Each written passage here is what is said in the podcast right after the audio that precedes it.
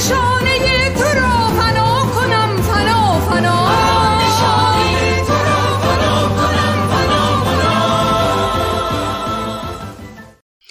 چنانچه دنبال کرده باشید در دو هفته گذشته با میهمانان رادیو ایراوا به دادگاه دیپلمات تروریست رژیم ایران اسدالله اسدی و سهمدستش یعنی امیر سعدونی و همسرش نسیمه نامی و مهداد عارفانی در بلژیک پرداختیم و اهمیت این دادگاه رو از ابعاد مختلف مورد بررسی قرار دادیم. این هفته در خدمت آقای شهرام گلستانه مدیر انجمن ایران دموکراتیک به واکنش ها نسبت به این دادگاه در کانادا می‌پردازیم. از اونجایی که قطعنامه لیستگذاری تروریستی سپاه پاسداران که دو سال پیش از طرف پارلمان فدرال کانادا با رأی اکثریت آرا مورد حمایت قرار گرفت هنوز عملی نشده. می‌خوایم ببینیم که دادگاه بلژیک چه تأثیری بر اون خواهد داشت. و همینطور اهمیت نامه هفت گزارشگر سازمان ملل به رژیم ایران چیه و آیا این اقدام می‌تونه پرونده نقض حقوق بشر رژیم رو به شورای امنیت سازمان ملل متحد ببره؟ از شما دعوت می‌کنم به این گفتگو که روز چهارشنبه 9 دسامبر ضبط شده توجه کنید. سلام می‌کنم آقای شهرام گلستانه. خیلی ممنونم که برای این گفتگو وقت باز کردید و به رادیو ایراوا هم مثل همیشه خیلی خیلی خوش آمدید. منم سلام می‌کنم خدمت شما و خدمت همه شنوندگان رادیو ایراوا. از اینکه مجددا در خدمت شما هستم بسیار خوشحالم. آقای گلستان در رابطه با دادگاه اسدی تمام رسانه های جهان در این مورد گزارش تهیه کردن و به حال مواضع دولت خودشون رو هم به نحوی انکاس دادن. توی کانادا چه خبره؟ رسانه ها و نمایندگان مردم توی پارلمان کانادا درباره دادگاه دیپلمات تروریست اسدالله اسدی چه میگن؟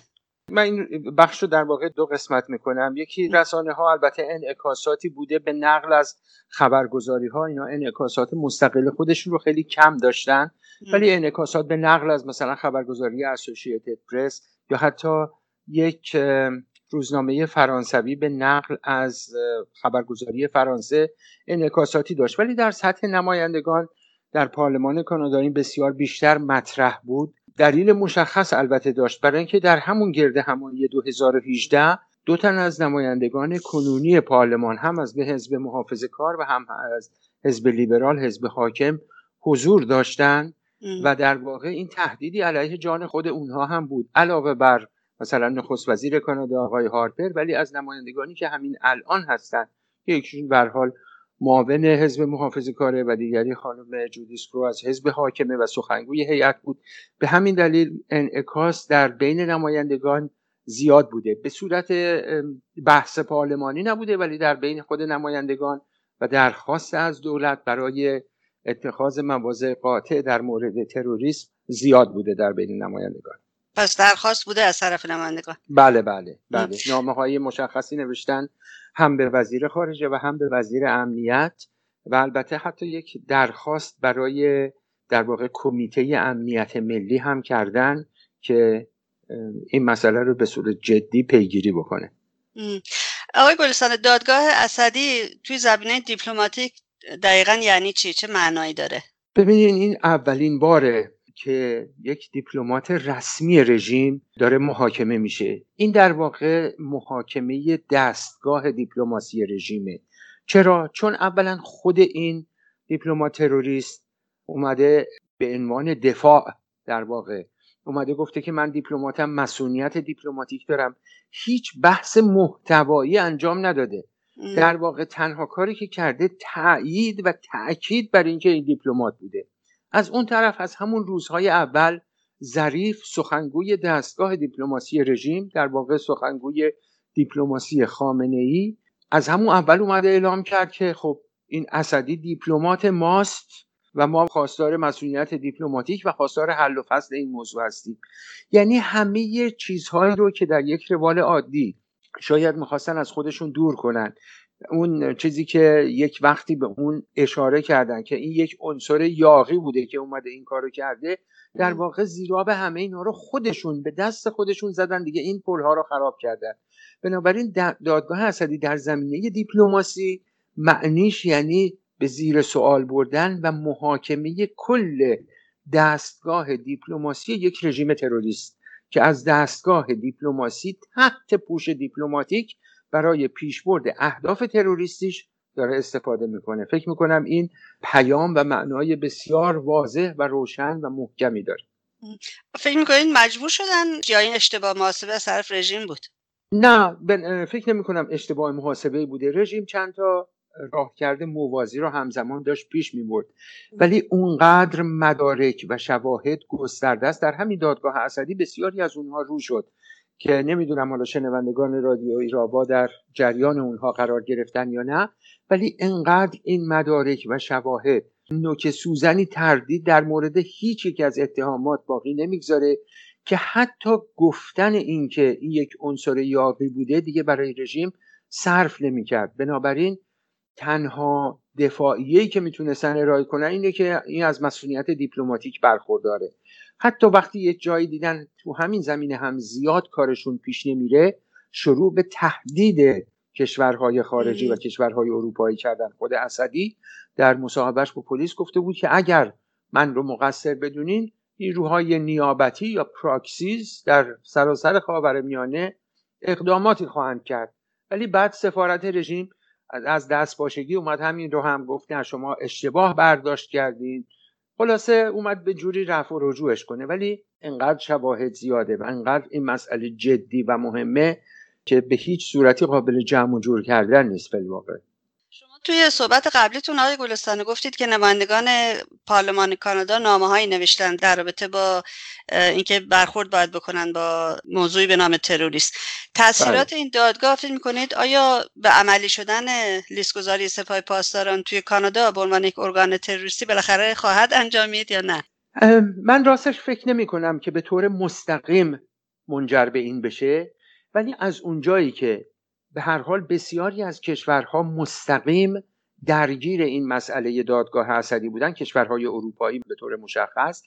و شاکیان خصوصی پرونده اسدی بسیاری از نمایندگان حاضر از همین کشورهای اروپایی در اروپا بودن. از جمله نمایندگان انگلستان، نمایندگان فرانسه، نمایندگان بلژیک، نمایندگان آلمان و چند کشور دیگه.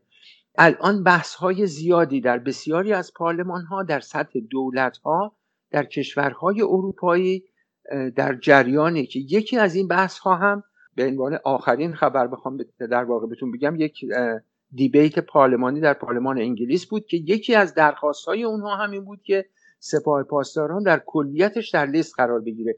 فکر می‌کنم یک سری اقدامات سراسری در این زمینه به این راه خواهد برد که کانادا هم در واقع به قولی که خودش داده بود و به قطنامه پارلمان که حتی خود آقای ترودو هم امضا کرد مجبور میشه گردن بذاره و زودتر سپاه رو در لیست تروریستی قرار بده.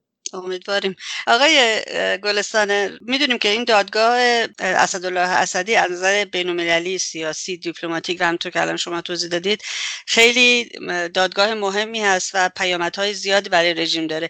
فکر می‌کنید رژیم به خاطر همین ابعاد چقدر تا حالا هزینه متحمل شده و در آینده چه پیامدهایی براش خواهد داشت؟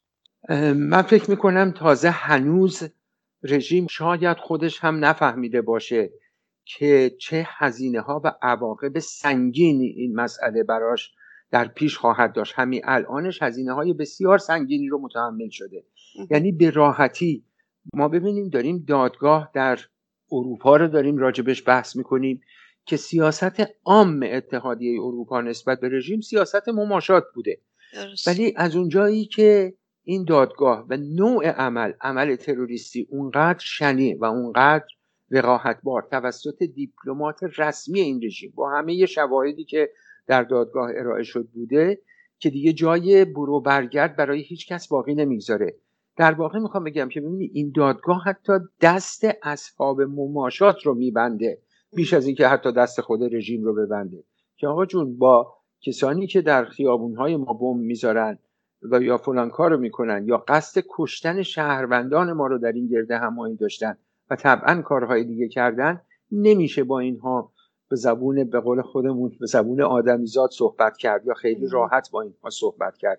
بنابراین هزینه های بسیار سنگینی داشته و کماکان خواهد داشت. این رو بیش از همه در جنگ و جدال های داخلی خود رژیم. مثلا مقالاتی که در روزنامه کیهان یا جمهوری اسلامی یا شبیه به این منتشر شده میشه فهمید. که از یه طرف اونهایی که در حال می‌دونی که دسته های مختلف رژیم دعواهاشون دعواهای داخلی خودشونه. دا وقتی که تروریسم و ایناست که اصلا دعوایی با هم ندارن. با این حال برای به قول معروف زیر زر بردن اون یه جناح یا این یه جناح می‌بینیم که چطور به هم میپرن. از جمله به دستگاه دیپلماسی روحانی که شما به اندازه کافی رو اروپایی فشار نیوردی که یک دیپلمات ما رو اینها آزاد بکنن. بنابراین این به دادگاه های دیگه و موارد دیگه ای که رژیم مستقیما در اون دست داشته از بمبگذاری آرژانتین در بوینس آیرس گرفته تا کشتن سایر نیروهای اپوزیسیون در خارج از کشور این در واقع می‌خوام بگم که یک اتفاقیه که بسیار برای اون case ها هم اگرچه case های قدیمی بوده و برای پیشگیری از case های آینده بسیار بسیار برای رژیم پرهزینه است. در این حال آقای گلستان این نگرانی هم وجود داره که دستگاه مماشات توی اروپا بخوان اسدی رو با شهروندان اروپایی که توی ایران زندانی هستن مبادله کنن. این اقدام به نظرتون چقدر محتمل هست؟ چقدر امکانش هست که انجام بشه؟ حالا در این که بخوام بگم مثلا اصلا امکان نداره این فکر نمی کنم زیاد واقعی باشه. اما از اون طرف لاقل سیر حوادث تا همین الان رژیم هر کاری می‌تونسته در این دو سال کرده. از جمله همین سیاست به اصطلاح گروگانگیری و بعد مبادله گروگانهای بیگناه با تروریست ها این یک سیاست بسیار تعیین شده رژیم در تمامی چند دهه‌ای که بر سر کار بوده همواره این سیاست رو داشته و متاسفانه بسیاری از کشورها تن به این سیاست دادن. ولی ریل این دور لاقل تا اینجای قضیه عکس این رو نشون میده. اولا اصلا کشوندن این دیپلمات به این دادگاه علا رقم همه شانتاش هایی که علیه آلمان کرد. شما اگر خاطرتون باشه این دیپلمات در آلمان دستگیر شد. بله. و بعد دولت بلژیک رسما تقاضای استرداد اونو کرد رژیم همونجا خیلی تلاش کرد. هم با شانتاژ هم با دادن انواع و اقسام امتیازات اقتصادی به آلمان و بعد دیگه تهدید به اینکه یک سری امتیازات اقتصادیش آلمان از دست میده که ببین اگه این کار رو بکنی. ولی دیدیم که حتی همین آلمان این کار رو کرد و این دیپلمات رو به بلژیک مسترد کرد. و بعد به هر حال جلسات دادگاه برگزار شد و الان هم در ماه ژانویه قراره که حکم دادگاه داده بشه. بنابراین تا اینجای کار این ابتکار رژیم هم به سنگ خورده. و تا اینجای کار حتی به لحاظ سیاسی دولت بلژیک اومد اعلام کرد رسما که دستگاه قضایی ما یک مغازه نیست که جنس رو توش رد و بدل بکنن و پول بدن جنس بگیرن. ما دستگاه قضایی مستقل داریم. اگرچه می‌دونیم که متاسفانه سیاست مماشات در گذشته علا رقم اینکه در تئوری باید اینطور باشه ولی تن داده بود. اما به نظر می‌رسه که این بار به دلیل گیر افتادن و انبوه مدارک دیگه به راحتی این کار قابل انجام نیست.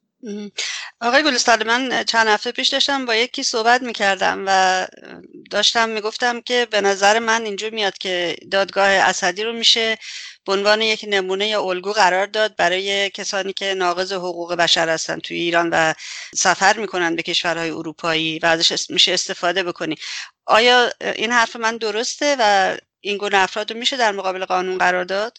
قطعا که حرف شما درسته. من می‌خوام بگم فراتر از اینه.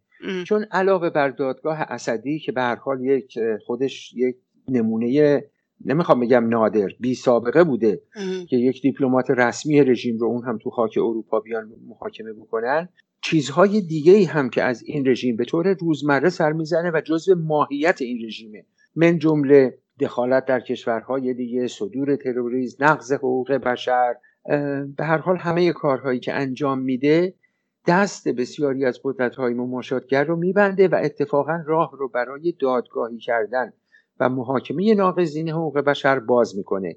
ولی همراه با این شما می‌بینید که اتحادیه اروپا این قانونی که معروف به قانون مگنیتسکی هست رو البته کانادا این رو دو سه سال پیش تصویب کرد به همت محافظ کاران و البته لیبرال هم بهش رأی دادن. و بله. این قانون مجازات افراد فاسد دولت های خارجی و کسانی که در نقض گسترده حقوق بشر دست داشتنه که این رو هم اتحادیه اروپا تصویب کرد حالا عملی کردن و اجرایی کردن. یعنی الان یک ابزار دیگه اروپا برای دادگاهی کردن این گونه افراد در اختیار داره.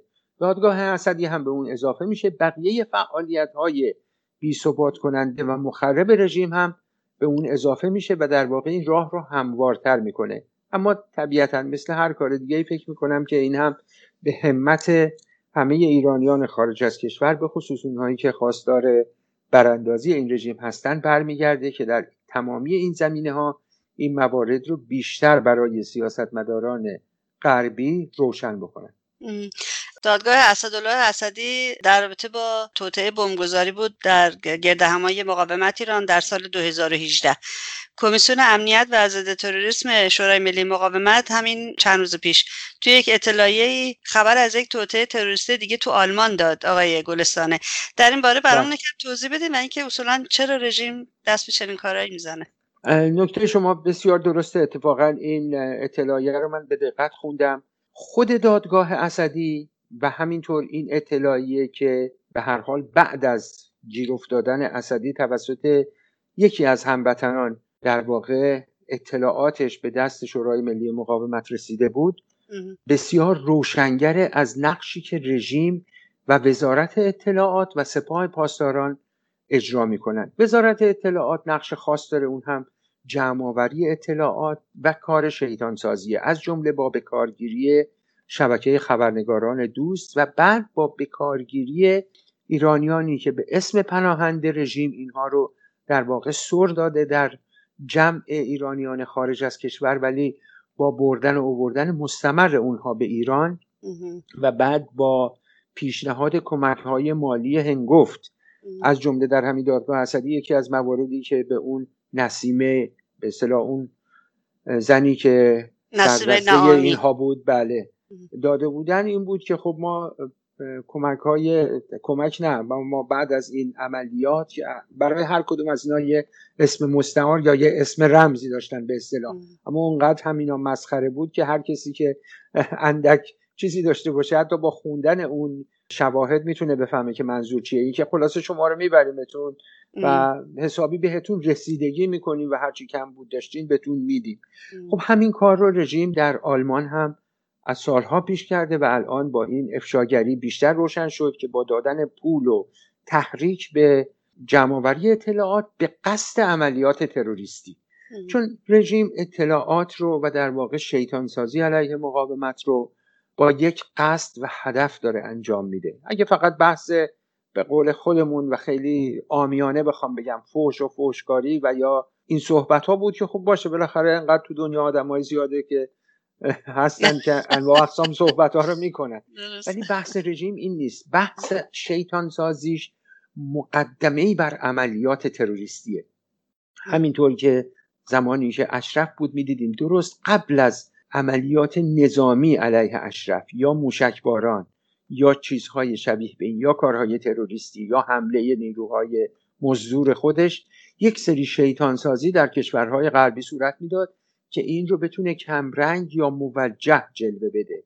و الان هم این یکی از کارهاشه و طبیعتا جمعآوری اطلاعات از فعالین مقاومت یکی دیگه از کارهاش به قصد عملیات تروریستیه. چون رژیم بود و نبود خودش رو در بود و نبود آلترناتیوش یا مقاومت و شورای مقاومت می‌بینه و به همین دلیل از هر کاری برای اون فروگذار نمی‌کنه.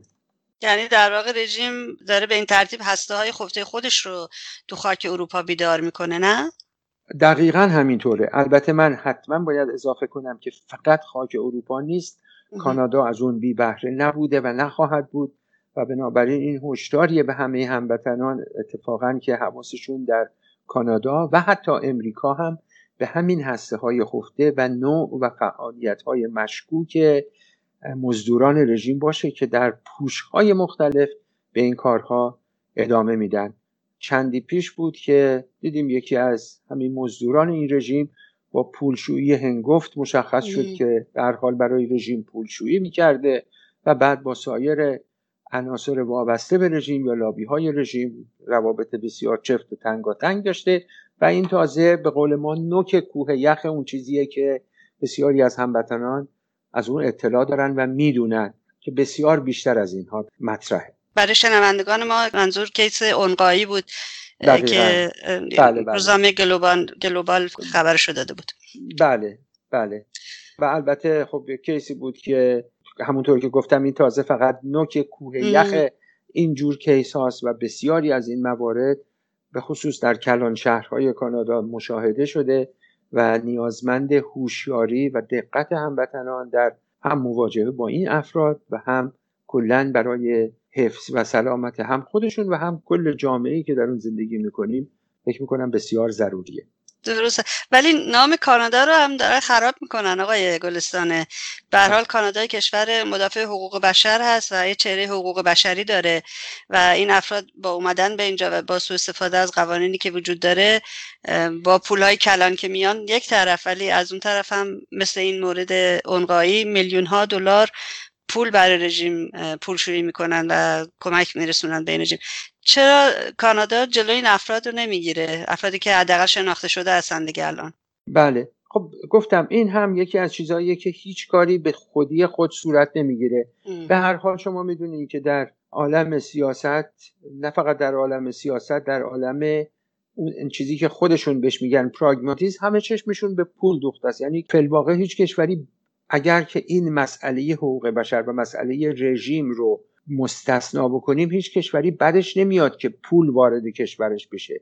ولی اون وقتی که به رژیم برمیگرده به مسئله پولشویی و اینکه این پول پول همون کودکان محرومیه که توی زباله ها دنبال قطع نانی میگردن و بعد با فساد وحشتناک این آخوندهای حکومتی به این ثروت انبوه رسیدن و این پول رو دارن جابجا جا می‌کنن و برای خودشون زندگی فوق تصور حتی یک کانادایی معمولی کارمند در اینجا فراهم می‌کنن به این ضریب میده ولی در واقع کار همه هموطنانه که موارد شبیه به این رو حتما به اطلاع مقامات برسونن و فشار بیارن فشار سیاسی بیارن که جلوی این دار و دسته هم گرفته بشه و اونهایی که مستقیما در خدمت رژیم هستن اخراج بشن.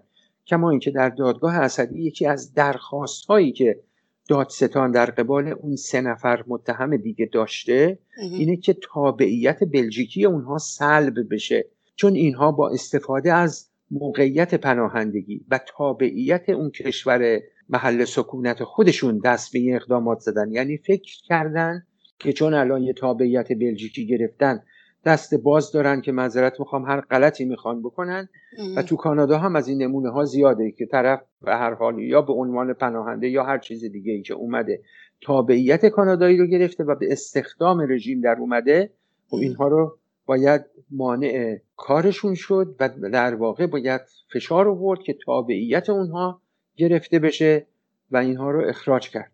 و در واقع این کاریه که فکر می‌کنم با بستگی به همت همه هموطنانمون به طور مشترک داریم. درست. اگه یادم باشه درست چند سال پیش موقعی که محافظ کاران دولت رو در دست داشتن در کانادا یه طرحی نخست وزیر داد که ولی اون می‌خواست که به طور اتوماتیک کسانی که به داعش میپیوندن به طور اتوماتیک تابعیتشون لغو بشه که این صورت نگرفت. اگه اشتباه نکنم درست میگم؟ موضوع بله درست میگین. بله البته فراتر از داعش هم بود. اتفاقا این کیس در مورد ایران و کسانی که پناهنده از ایران اومدن هم به نوعی بود ولی با توجه به مجموعه تحولات زیاد این مسئله پیش نرفت و با دولت کنونی که به حال تقریبا کامل این خط کار روش توقف کرد ولی خارج از بحث حزبی میشه کماکان موارد مشخص رو هم به اطلاع مقامات رسون هم اون رو برجسته کرد در رسانه ها در رسانه های اجتماعی و فشار آورد که این مسئله پیگیری بشه. درسته. امروز آقای گلستان چهارشنبه است 9 دسامبر و در آستانه روز جهانی حقوق بشر هستیم. همین امروز یک گزارشی عفو بین الملل اونو تایید کرد و ازش استقبال کرد که تعدادی از گزارشگران سازمان ملل مثل اینکه نامه ای رو چند ماه پیش برای رژیم فرستاده بودن این نامه رو الان علنی کردند.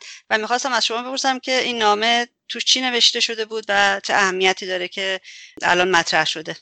ببینید این نامه فوق العاده مهمه. این نامه در رابطه با قتل عام زندانیان سیاسی در سال 67 یا 1988 و همونطور که اشاره کردین تعدادی از گزارشگران موضوعی سازمان ملل از جمله گزارشگر ویژه سازمان ملل در امور حقوق بشر در ایران آقای جاوید رحمان و سایر گزارشگرهای موضوعی مثلا گزارشگر ویژه در مورد رفع تمامی مجازات های بیرحمانه غیر انسانی یا گزارشگر ویژه در مورد ناپدید شدگان اجباری و اعدام و شبیه به این فکر می‌کنم هفت گزارشگر ویژه بله. بودن که این نامه رو امضا کردن و در اون به موارد بسیار مهمی اشاره کردن این که چرا الان مطرح شده اتفاقا خیلی خوبه چون تو همین نامه اشاره کرده بودن که در واقع در نامه ای که خطاب به دولت ایران نوشته بودن که این مسئله رو ما پیگیری می‌کنیم و به شما 60 روز وقت میدیم که پاسخ اتهامات مطرح شده در این نامه رو به ما بدید و چنانچه ندید ما این حق رو برای خودمون محفوظ میداریم که این رو علنی بکنیم در همین کار رو هم کردن و کماکان به نکات خودمون پایبند هستیم. و به عنوان مسئولیت خودشون در واقع اشاره کردند که این جنایتی که رژیم صورت داده جنایت قتل عام زندانیان سیاسی شامل مرور زمان نمیشه. این فکر می‌کنم برجسته ترین شاید نتیجه گیریه که از کل این نامه میشه کرد. شش هفت درخواست مشخص از دولت ایران داشتن. به موارد مشخصی به طور بسیار سریع در واقع اشاره کردن از جمله تعدادی از شهرها اسم 5 6 شهر و یا استان رو آوردن که در اون اعدام ها صورت گرفته و یا تعدادی از گورهای دست جمعی. ولی خواست مشخصشون این بوده که آمرین و عاملین این جنایت رژیم ایران همواره انکار کرده به طور رسمی به طور غیر رسمی. حتی گفته که ما کار خوبی کردیم. که امکان می‌دونین شما همین رئیسی اومده اعلام کرد که خب امام دستور داد. ما بسیار خوشحالیم که فرمان امام رو اجرا کردیم. بله. ولی به طور مکتوب هیچ چیزی دست سازمان ملل ندادن. علیرغم درخواستهای مکرر. به هر حال اعلام کردن که این شامل مرور زمان نمیشه و تا زمانی که آمرین و آمرین به دست عدالت سپرده نشدن هر چند سال هم که طول بکشه شامل مرور زمان نمیشه. فکر می‌کنم این واقعا یک نقطه عطفیه در کارزار دادخواهی که از شاید از سال 2016 اوج بی سابقه ای به خودش گرفت و خانم مریم رجبی روی این خیلی تاکید داشت از زمانی که نوار صوتی منتظری منتشر شد و همینطور ادامه داشته تا الان. و همونطور که شما گفتین عهد بین الملل هم در گزارشی بسیار این رو برجسته کرد و اعلام کرد که این در واقع یکی از کارهای بسیار عالیه که این گزارشگران انجام دادن و در واقع تایید کرد این حرفو. یه نکته ای که می‌خوام بگم در این نامه گزارشگران به اون اشاره کرده بودن و جای خوشبختی اینه که در واقع از خود دستگاه سازمان ملل و بیعملی اون در سالهای گذشته انتقاد کردند و اعلام کردند حتی در سال 1989 یعنی یک سال بعد از این ماجرا با اینکه سازمان ملل در جریان این واقعه حالا شاید نه به این ابعاد ولی قرار داشت ولی چشمش رو روی اون بست. در حالی که عفو بین الملل هم گزارشی داده بود با سازمان ملل چشمش رو بست و این قابل بخشش و در گذشتن نیست. در حال نامه بسیار مهمی بود که این جنبش دادخواهی رو قطعا برای خانواده های قربانیان بسیار بیشتر جلو می‌بره ولی فراتر از خانواده های قربانیان فکر می‌کنم یک پیروزی بزرگ برای کل مردم ایرانه که حتما جنایتکاران رو در مقابل عدالت قرار خواهند داد. فکر می‌کنید پرونده نقض حقوق بشر توسط رژیم رو با این اقدامی که این گزارشگران انجام دادن و علنی کردن این نامشون رو می‌تونه به شورای امنیت بفرسته؟ اتفاقا یکی از خواسته های اینها این بوده که اگر رژیم ایران در همین نامه نوشتن که اگر شما در چون خطابشون به دولت نوشتن اگر شما به این درخواست ها پاسخ ندید ما کاملا در واقع این رو نه تنها در چشم انداز وظیفه خودمون می‌دونیم که این رو به جامعه اصطلاحی که اونها به کار می‌برن میگن جامعه بین المللی که جامعه بین المللی نهادهای مختلف سازمان ملل رو در واقع شامل میشه از جمله شورای امنیت. و این رو به اونها ارجاع خواهیم داد چون نیازمند پیگیری جدیه در همین نامه دو تا در واقع زمینه داره که در زمینه دومش فلواقع اشاره کردن به بخشی از قوانین حقوق بشر بین الملل که قوانینیه که خود این رژیم هم در واقع امضا کرده حالا در یک سالی یا از دستش در رفته. به هر حال به عنوان یکی از امضا کنندگان یا به قول انگلیسی سیگنچری به این قوانین اینها رو گفتن که حق خودمون می‌دونیم و از جامعه بین المللی می‌خواهیم که در این زمینه اقدام بکنه تا به این خواسته ها برسیم. و همونطور که گفتم یکی از این خواسته ها در مقابل عدالت قرار دادن عاملین و عاملینه که همونطور که می‌دونین خب عاملین و عاملین این جنایت الان در رأس قوای همین حکومت جنایتکار قرار دادن. از رئیسیش گرفته تا بقیه دستندرکاران هم قضایی هم سیاسی هم نظامی همه اونها